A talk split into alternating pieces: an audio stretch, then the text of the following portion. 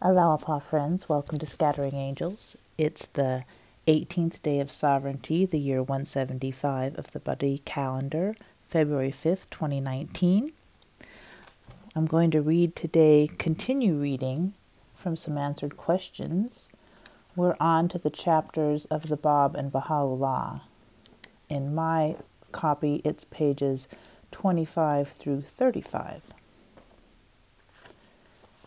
As for the Bab, may my soul be his sacrifice. At a youthful age, that is to say, when he had reached the twenty fifth year of his blessed life, he stood forth to proclaim his cause. It was universally admitted by the Shias that he had never studied in any school and had not acquired knowledge from any teacher.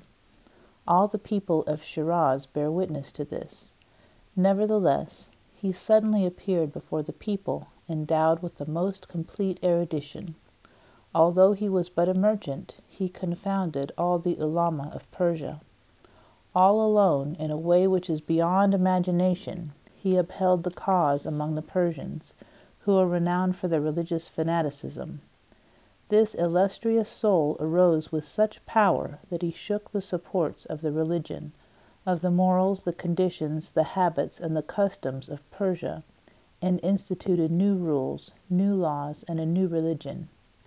Though the great personages of the state, nearly all the clergy, and the public men arose to destroy and annihilate him, he alone withstood them and moved the whole of Persia. Many ulama and public men, as well as other people, joyfully sacrificed their lives in his cause and hasted to the plain of martyrdom. The government, the nation, the doctors of divinity, and the great personages desired to extinguish his light, but they could not do so. At last his moon arose, his star shone forth, his foundations became firmly established, and his dawning place became brilliant. He imparted divine education to an unenlightened multitude and produced marvelous results on the thoughts, morals, customs, and conditions of the Persians he announced the glad tidings of the manifestation of the Sun of Baha to his followers and prepared them to believe. The appearance of such wonderful signs and great results, the effects produced upon the minds of the people and upon the prevailing ideas, the establishment of the foundations of progress, and the organization of the principles of success and prosperity by a young merchant constitute the greatest proof that he was a perfect educator. A just person will never hesitate to believe this. Excuse me. Now for the chapter on Baha'u'llah. Baha'u'llah appeared at a time when the Persian Empire was immersed in profound obscurantism and ignorance and lost in the blindest fanaticism. In the European histories, no doubt, you have read detailed accounts of the morals, customs, and ideas of the Persians during the last centuries. It is useless to repeat them. Briefly, we will say that Persia had fallen so low that to all foreign travelers it was a matter of regret that this country, which in former times had been so glorious and highly civilized, had now become so decayed and ruined and upset, and that its population had lost its dignity. It was at this time that Baha'u'llah appeared.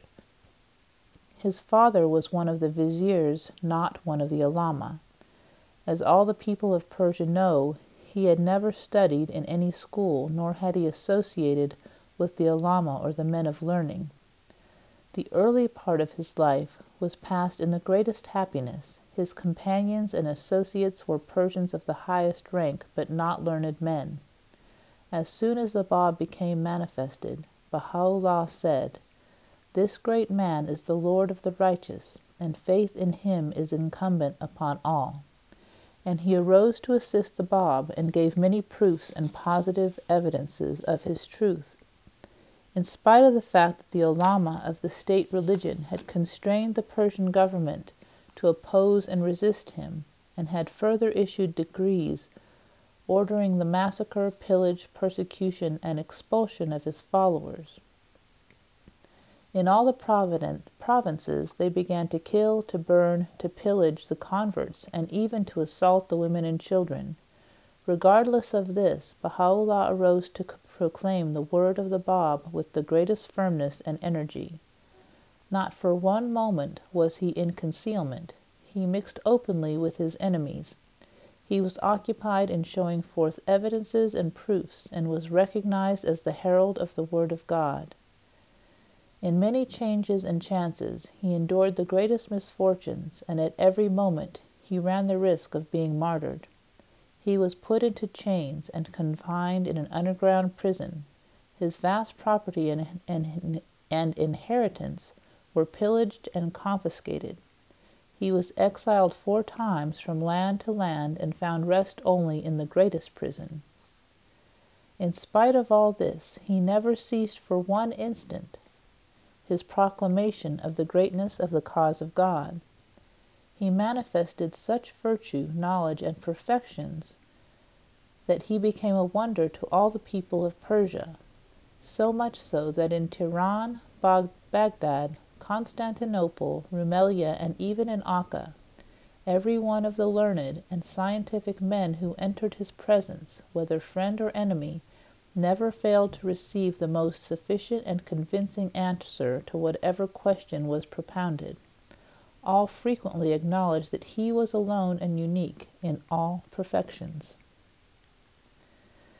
It often happened that in Baghdad certain Mohammedan ulama, Jewish rabbis, and Christians met together with some European scholars in a blessed reunion. Each one had some question to propose, and all they were possessed and although they were possessed of varying degrees of culture, they each heard a sufficient and convincing reply and retired satisfied. Even the Persian ulama who were at Karbala and, and Najaf chose a wise man whom they sent on a mission to him. His name was Mullah Hassan Amu. He came into the holy presence and proposed a number of questions on behalf of the Ulama, to which Baha'u'llah replied. Then Hassan Amu, said, The Ulama recognized without hesitation and confessed the knowledge and virtue of Baha'u'llah and they are unanimously convinced that in all learning he has no peer or equal, and it is also evident that he has never studied or acquired this learning, but still the ulama say, we are not contented with this, we do not acknowledge the reality of his mission by virtue of his wisdom and righteousness. Therefore, we ask him to show us a miracle in order to satisfy and tranquilize our hearts. Baha'u'llah replied, Although you have no right to ask this, for God should test his creatures, and they should not test God, still I allow and accept this request.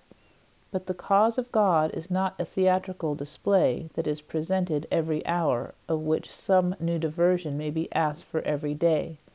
If it were thus, the cause of God would become mere child's play.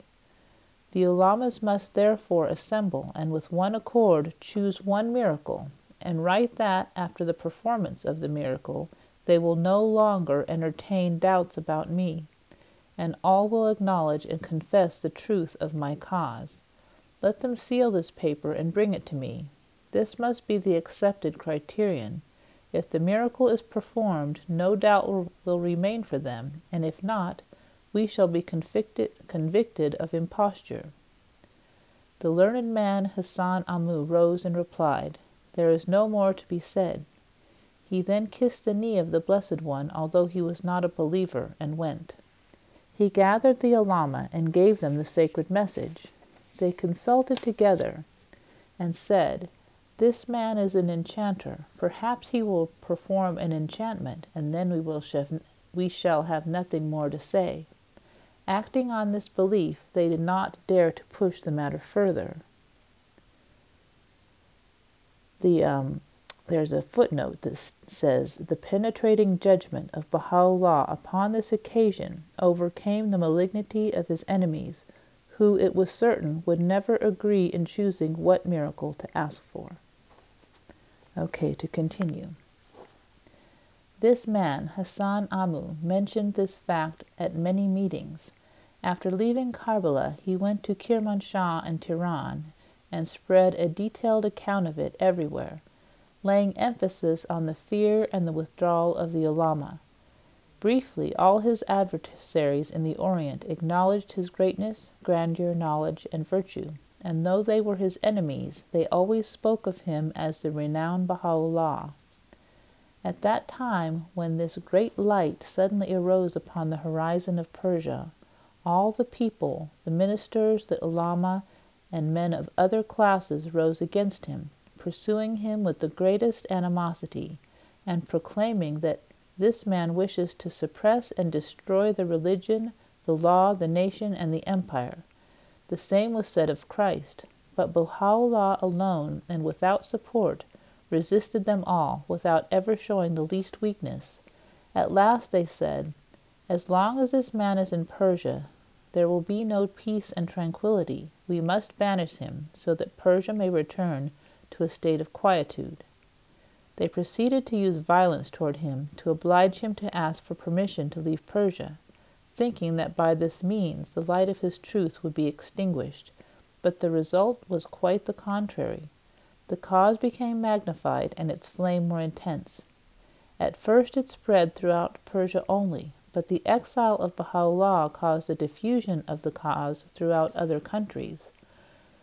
Afterward, his enemies said, Iraq-i-Arab is not far enough from Persia. We must send him to a more distant kingdom. This is why the Persian government determined to send Baha'u'llah from Iraq to Constantinople. Again, the event proved that the cause was not in the least weakened. Once more they said, Constantinople is a place of passage and of sojourn for various races of people.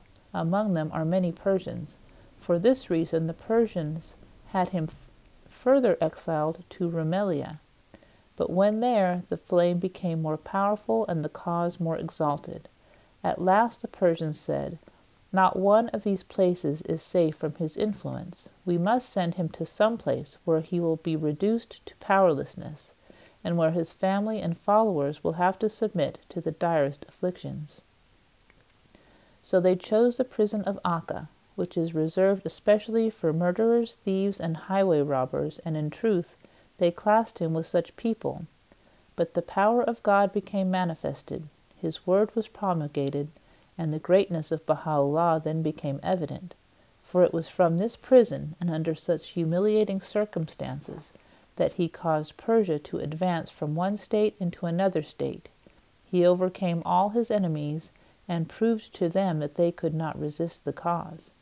His holy teachings penetrated all religions, and his cause was established. Indeed, in all parts of Persia his enemies arose against him, and the greatest hatred, imprisoning, killing, and beating his converts, and burning and razing to the ground thousands of dwellings, striving by every means to exterminate and crush the cause. In spite of all this, from the prison of murderers, highway robbers, and thieves, it became exalted. His teachings were spread abroad, and his exhortations affected many of those who had been the most full of hatred, and made them firm believers. Even the Persian government itself became awakened and regretted that which had arisen through the fault of the ulama. When Baha'u'llah came to this prison in the Holy Land, the wise men realized that the glad tidings which God gave through the tongue of the prophets two or three thousand years before were again manifested, and that God was faithful to his promise for to some of the prophets he had revealed and given the good news that the Lord of hosts should be manifested in the Holy Land. All these promises were fulfilled, and it is difficult to understand how Baha'u'llah could have been obliged to leave Persia and to pitch his tent in this holy land, but for the persecution of his enemies, his banishment and exile.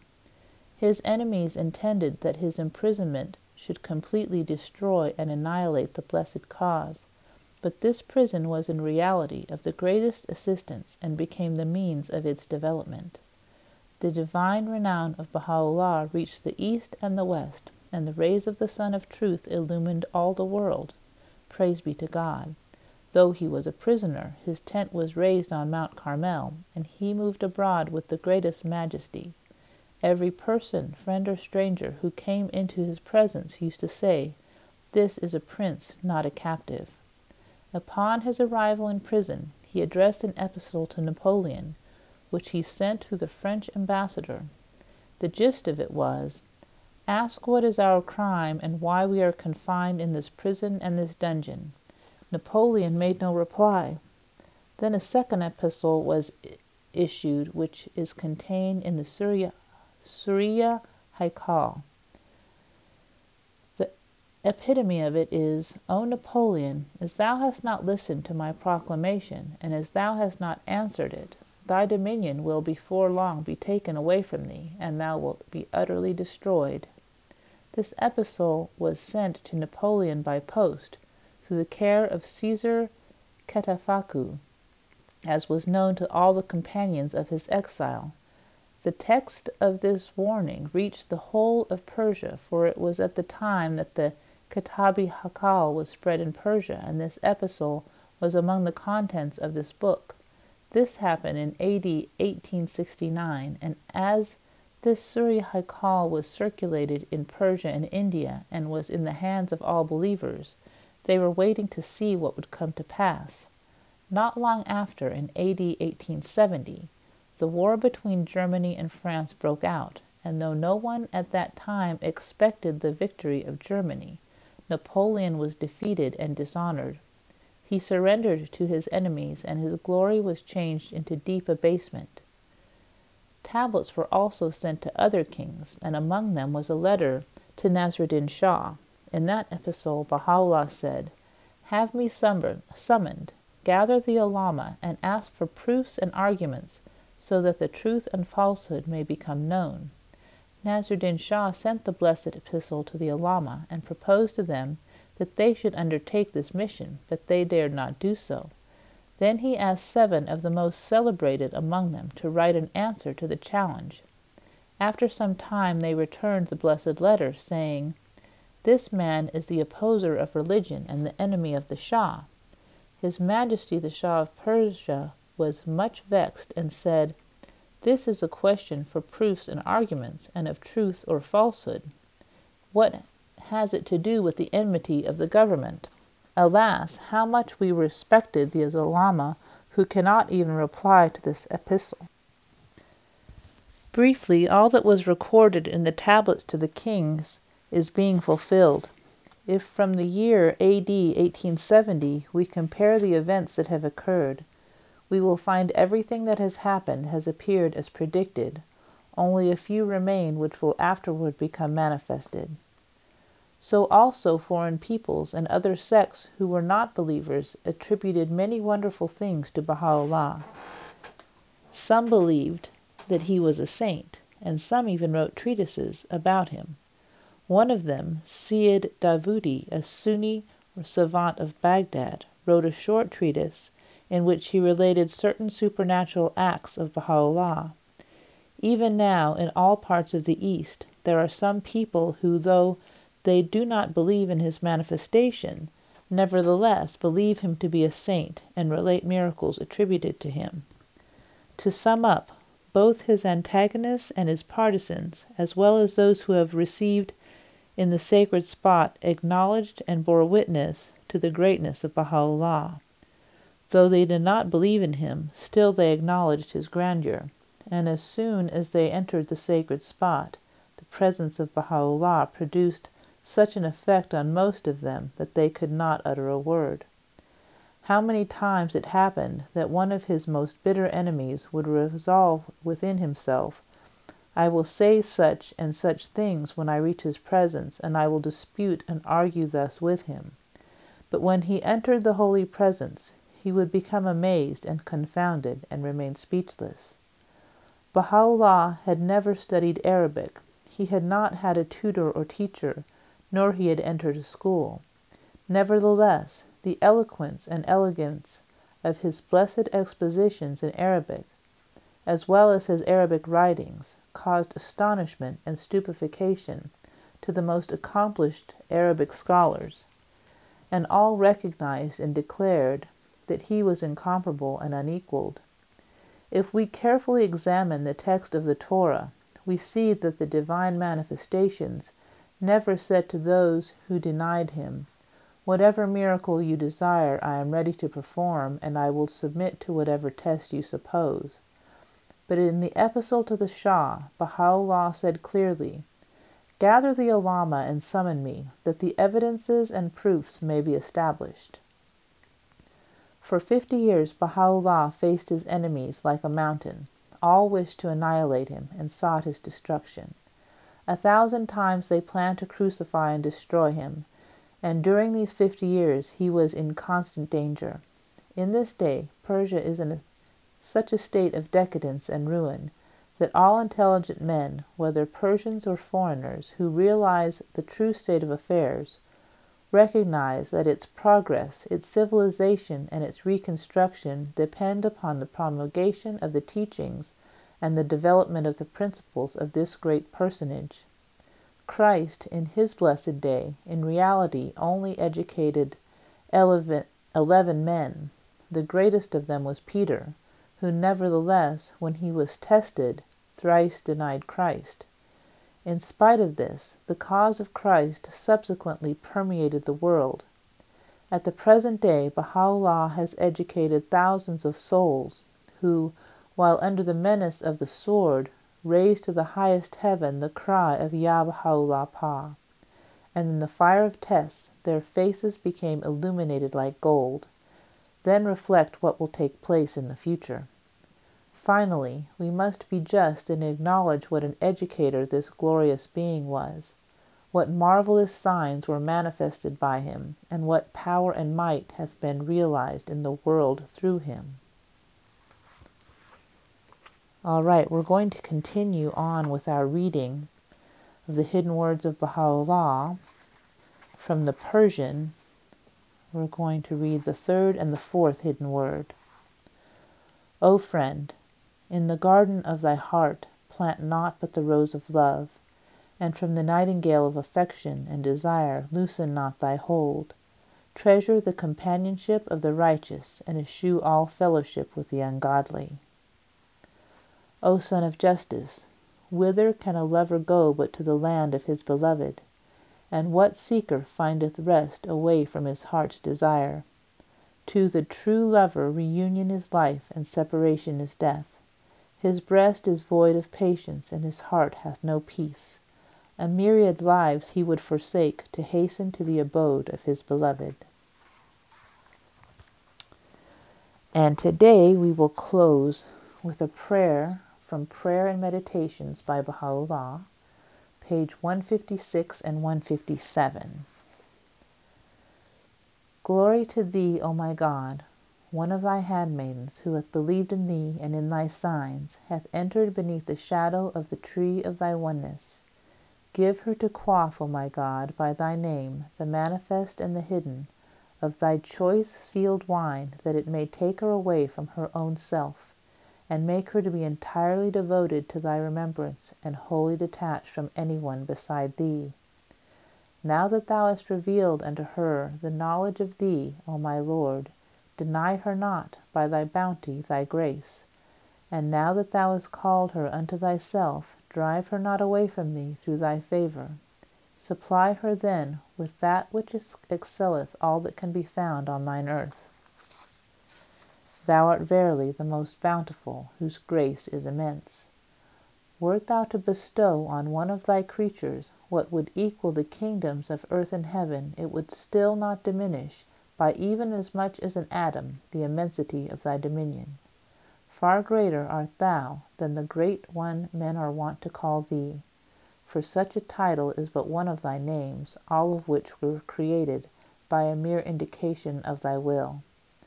There is no God but Thee, the God of power, the God of glory, the God of knowledge and wisdom.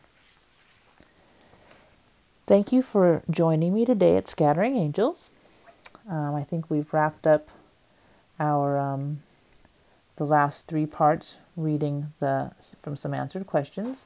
We will have a new topic next time. I hope you'll join us, and I hope you have a joyous day. Thank you.